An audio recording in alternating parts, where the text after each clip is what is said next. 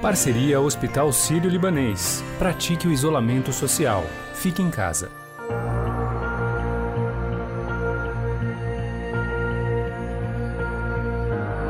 A chegada do novo coronavírus ao Brasil acentuou novamente o conflito entre as diferentes linhas ideológicas existentes dentro do governo. A ala olavista, ligada ao escritor Olavo de Carvalho, apoia as falas mais radicais do presidente da República, como os ataques aos governadores de estado.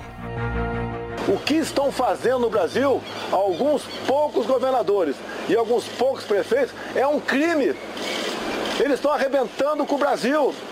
Estão destruindo empregos. Nós estamos fazendo aquilo que ele não faz: é liderar o processo, liderar a luta contra o coronavírus, estabelecer informações claras, não minimizar processos, compreender a importância de respaldo da informação científica, da área da medicina.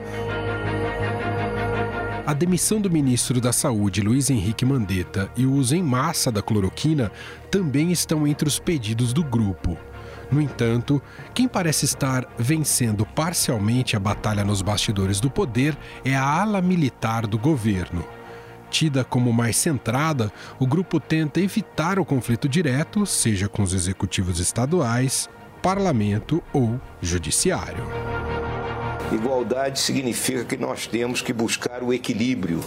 É? Então, nessa questão que nós estamos vivendo, nessa gravíssima crise deflagrada por essa epidemia, o presidente Bolsonaro tem demonstrado a sua preocupação constante com esse equilíbrio entre salvar vidas, ou seja, preservar a vida, e, ao mesmo tempo, manter emprego e renda.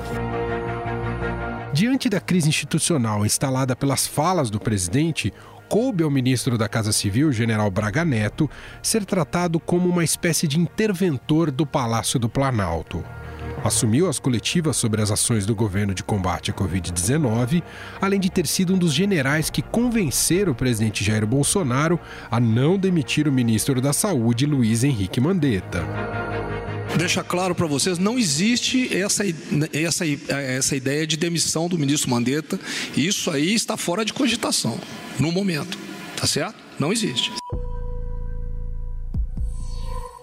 Os militares do governo avaliam que a dispensa de Mandetta, neste momento, fortaleceria governadores que travam uma queda de braço com Bolsonaro, como João Dória, em São Paulo, e Wilson Witzel, do Rio de Janeiro cada um dentro das suas atribuições tem que entender que nós temos que fazer, trabalhar dentro de uma, uma ação conjunta, deixar de lado as paixões políticas no momento.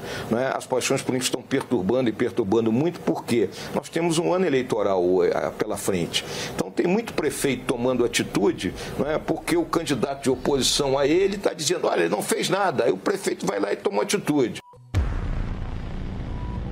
Ao mesmo tempo que o grupo apoia a permanência do ministro da Saúde, algumas falas de Luiz Henrique Mandetta, inclusive a última entrevista à TV Globo, têm incomodado os militares uma fala única, uma fala unificada, porque isso leva para o brasileiro uma dubiedade. Ele não sabe se ele escuta o ministro da Saúde, se ele escuta o presidente, quem é que ele escuta, né?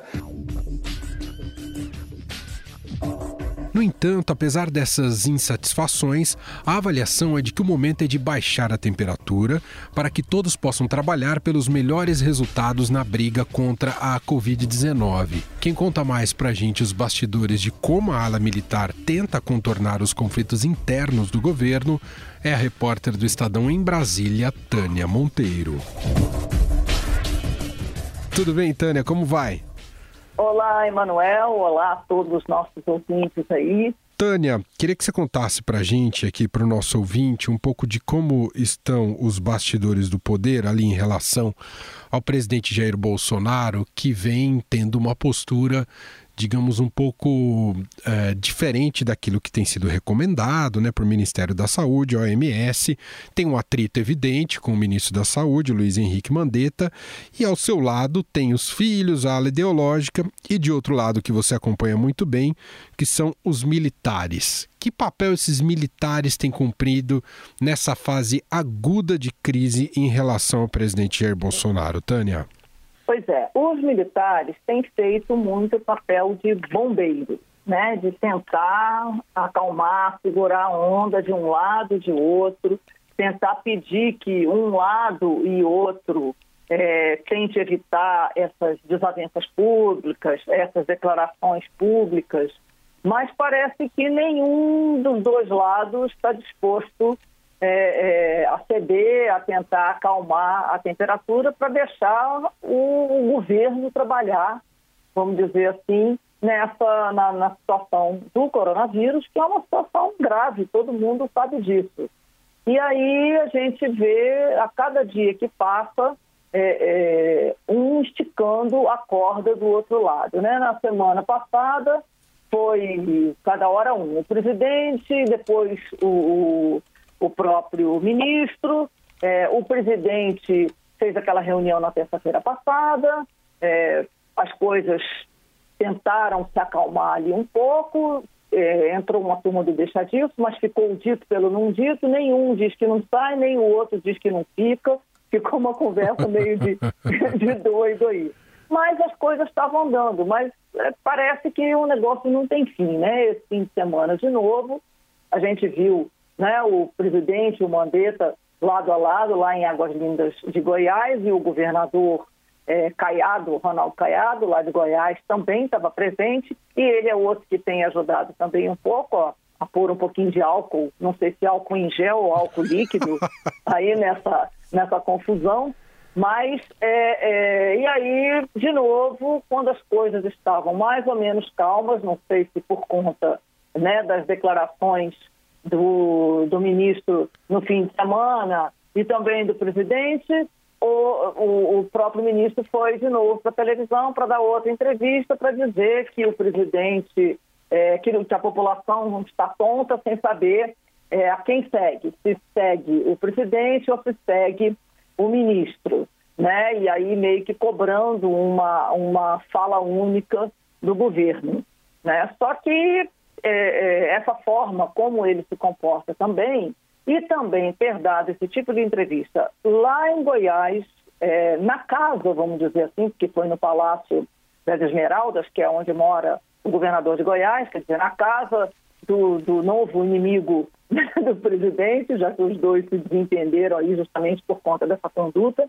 Enfim, e aí se criou uma situação aí que parece uma insubordinação do Mandetta, né, quando ele faz essa, essa cobrança. O que as pessoas estão dizendo, inclusive os militares, é que assim, é, não, não foi o que foi combinado. O combinado era baixar a bola. Né? Então, o Mandetta também não podia estar desafiando o presidente em público continuar desafiando o presidente em público. Ô, Tânia, não sei o quanto você conseguiu captar isso uh, dos militares que estão aí no governo e próximo do Bolsonaro. Qual que é a convicção deles, afinal? Uma convicção de respeito total e hierarquia? Então, se o Bolsonaro tem essa conduta né, de suavizar o isolamento, nós vamos comprar essa briga com o Bolsonaro? Ou o inverso, vamos tentar convencer o Bolsonaro que essa não é a melhor conduta e tentar tutelá-lo, se é possível tutelar o presidente Jair Bolsonaro. Como é que tem sido esse jogo entre eles? É, isso a gente já até comentou, inclusive aqui é, várias vezes. É assim, tutelar o presidente, esquece. Ninguém tutela o presidente, ele fala o que quer, faz o que quer, ouve, ouve os filhos, principalmente o 02, que é o Carlos, que agora tem estado com uma frequência maior aqui por Brasília. É, mas é, tutelar, ninguém tutela, nem os filhos não tutela. O presidente ouve muita gente, mas faz o que dá na cabeça dele. É, os militares tentam é, passar a percepção deles e tentam dizer o que, que, eles acham, a forma como poderia e que deveria ser feita. Mas também não tem o que fazer, não, o presidente é ele. Então, na verdade, o que eu vejo, o que eu ouço, é que é, é, não se trata de uma é, obediência cega, entendeu? Ninguém faz uma obediência cega. É, o que se tenta fazer é tentar contornar a situação, porque é, o que eles estão tentando é assim: vamos trabalhar, vamos fazer o que tem que ser feito e deixa essa confusão política, essa polêmica política aí para os políticos. Né? Embora, obviamente, se nós temos ministros, nós temos militares em cargos de ministros no, Palácio, no Palácio Planalto, é, essas pessoas são políticos, né? estão exercendo é, é, funções políticas. Mas, é, então, na verdade, o que eu tenho ouvido, o que eu tenho visto é ninguém obedece cegamente. Tem respeito à hierarquia? Sim. Ele é o presidente da República, ele decide, ele determina e eles vão trabalhando como eles acham que tem que trabalhar, seguindo a orientação do presidente, mas é, também tentando conversar com ele, mostrando é, é, os vários lados da moeda, tentando convencê-lo. Conseguiram em alguns momentos, não conseguiram em outros. Aquele pronunciamento já mais sereno da semana passada já foi em outro tom. Né? Então, mas o presidente tem esse jeito intempestivo, incontrolável, e que ele faz é, é, é as coisas da maneira que ele, que ele quer, da maneira que ele gosta. Aliás, eu já ouvi hum. de um militar graduado é, lá no Palácio até uma coisa bem curiosa, bem hum. engraçada. Se tirasse o celular do presidente um dia, ou sei lá, uma semana, o país seria outro. entendeu? Muito bem, essa é Tânia Monteiro, gentilmente batendo papo com a gente diretamente de Brasília. A gente volta a te acionar, Tânia, porque o clima não tá fácil. Obrigado, viu? Muito obrigada a vocês. É, um abraço para você, Manuel, e para todos os nossos ouvintes aí. A Tânia Monteiro falou sobre o conflito existente entre os militares e os ideólogos do governo. Aliás, os bolsolavistas ligados ao escritor Olavo de Carvalho acusam esse grupo de tentar dar um golpe no presidente. Em 20 segundos, nós voltamos com um bate-papo com o repórter especial do Estadão, Roberto Godoy, justamente para falar sobre as possibilidades dos militares assumirem o governo. Em tempos de Covid-19, vamos ser responsáveis, praticando isolamento social e não disseminando notícias de fontes desconhecidas. O Hospital Sírio-Libanês tem uma página especial com informações sempre atualizadas. Acesse hsl.org.br/coronavírus.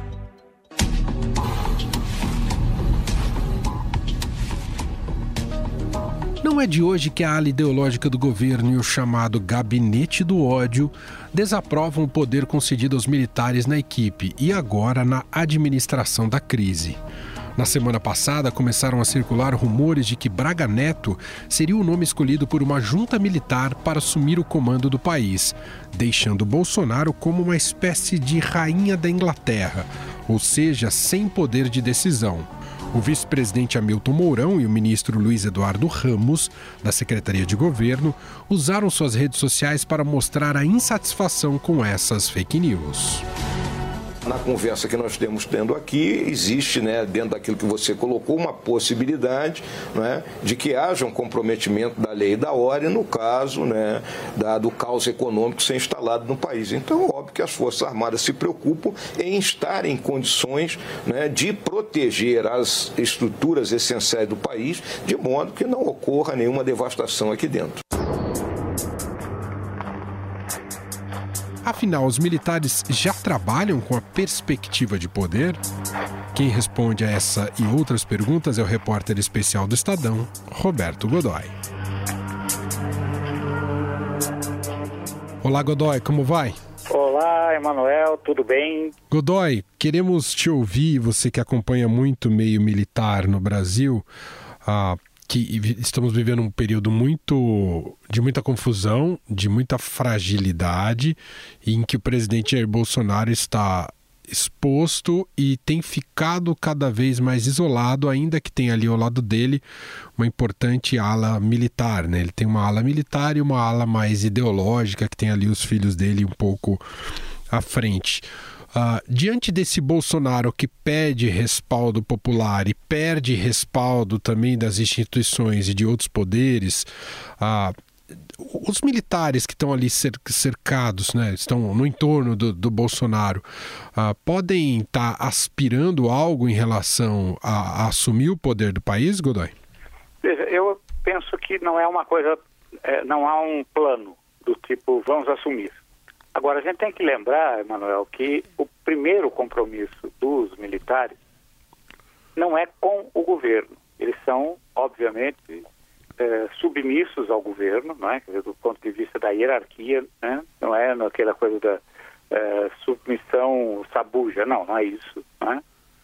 Eles são submissos ao governo, vem o governo como intermediário entre a instituição com a qual eles têm um compromisso, que é o Estado Nacional Brasileiro, a nação brasileira. Eles se comprometem, o primeiro, seus juramentos profissionais, seus compromissos profissionais, são prioritariamente focados na preservação da unidade nacional brasileira.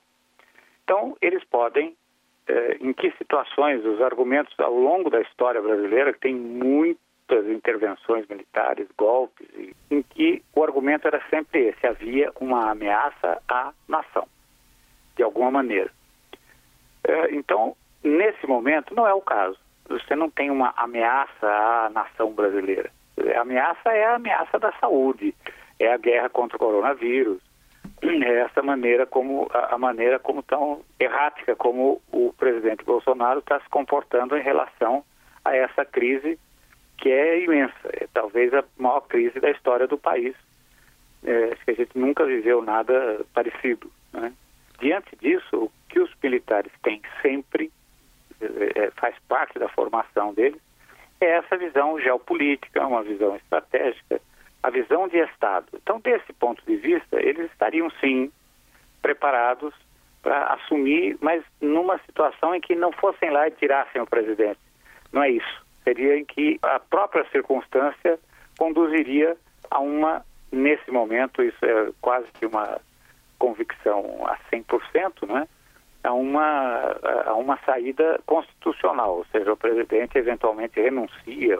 Agora temos que lembrar, né, Godoy, que o vice-presidente é um general de quatro estrelas, o Hamilton Mourão, que vê essa situação nada fácil do Bolsonaro e já crescendo uh, os ecos e a reverberação por um possível impeachment. Claro que não agora no miolo da crise, mas talvez até um processo que venha a ser instalado no segundo semestre. Isso não. A mosquinha azul também não está rondando ali o Mourão e os militares, Godoy? Olha, os militares eu acho que não. O Mourão, ele tem um perfil muito disciplinado. Né? Agora, Mourão, se ele sentir que é o Estado brasileiro que está sob ameaça, ele deve estar tá percebendo isso, né? É, ele com certeza vai estar tá lá, tá lá pronto. Dizer, o, o, pessoal dos corredores em Brasília tem até uma brincadeira, dizendo que ele já está com o terno pronto, lavado, com a gravata, a camisa, a camisa branca e a gravata escolhida. Né? Não, não há uma conspiração. Agora, você percebe que houve uma mudança na composição desse primeiro círculo de militares que cercam o, o presidente Bolsonaro. É, se você levar em conta, por exemplo, que militar mais influente até agora, até recentemente, era o general Heleno, Heleno Augusto, que é o, o ministro o titular da Secretaria de Segurança Institucional, né, que ele, após a, a nomeação do Walter Braga para a Casa Civil e do, do Luiz Eduardo Ramos para a Secretaria de Governo, que são dois tremendos articuladores, ele meio que se sombreou, né? É, o, que, o que existe hoje no Planalto é o seguinte, você tem o presidente, o Estado-Maior do presidente, que é chefiado, era, já foi chefiado, por assim dizer, pelo Augusto Heleno, eh, e hoje é chefiado pelo Walter Braga, né, pelo general Braga, eh, e tem o Ministério. Né? Então são dois círculos de poder. Só que dessa vez, nesse momento, o que a gente tem são pessoas que têm uma imensa capacidade de articulação, inteligentes, eh, tem uma formação sólida eh, e é bem diferente, por exemplo, da época em que eh, você tinha o General Cruz, né, que é um combatente, é um sujeito que tem um enorme prestígio dentro da tropa por causa do seu desempenho como guerreiro né, no Congo. Diante desse quadro, você percebe que há uma articulação, uma negociação, uma articulação política maior. Hoje, o, o secretário de governo, general Luiz Eduardo Ramos, fez uma, uma videoconferência eh, com os, as lideranças do Centrão. E foi espetacular. Dizer, eh, saiu de lá com, com, muito, com um compromisso bem amarrado em relação aos, ao, ao, pacote econômico que o governo, principalmente esse que o governo quer, quer colocar, substituindo a pauta bomba do Rodrigo Maia. Era impensável uh, que o antecessor dele, o Santos Cruz, tivesse a mesma capacidade. Então, há um protagonismo cada vez maior. Muito bem, Roberto Godoy, repórter especial aqui do Estadão, mais uma vez gentilmente atendendo aqui ao nosso programa. Obrigado, viu, Godoy? Um grande abraço. Um grande abraço, Emanuel. Até a próxima.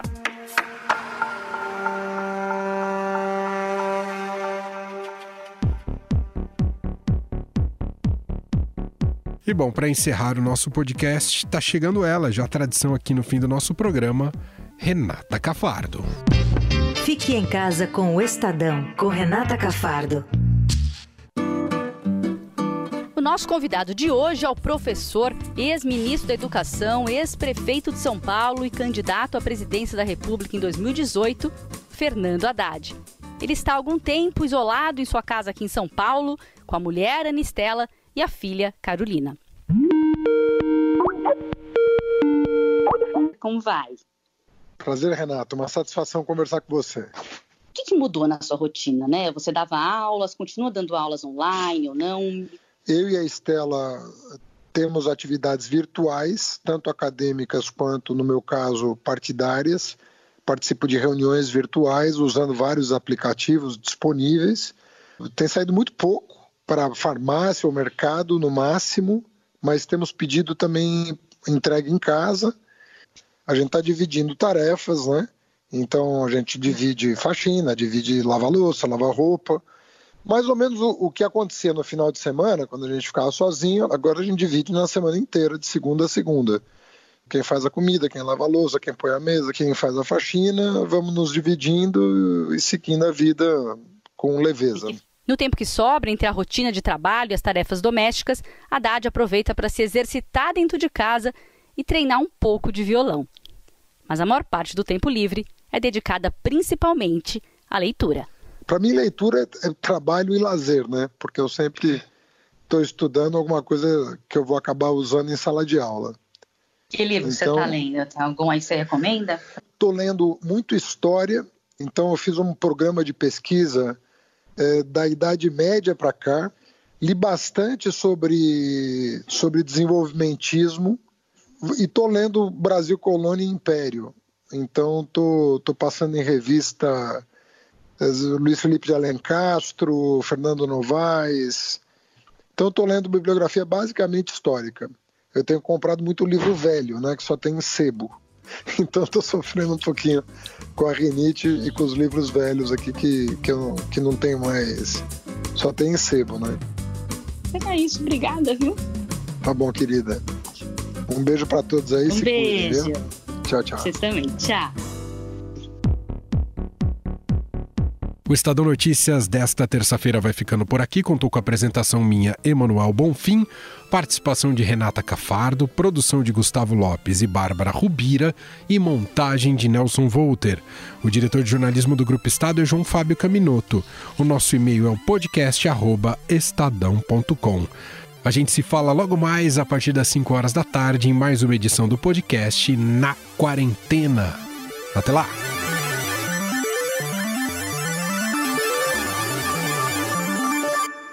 Estadão Notícias.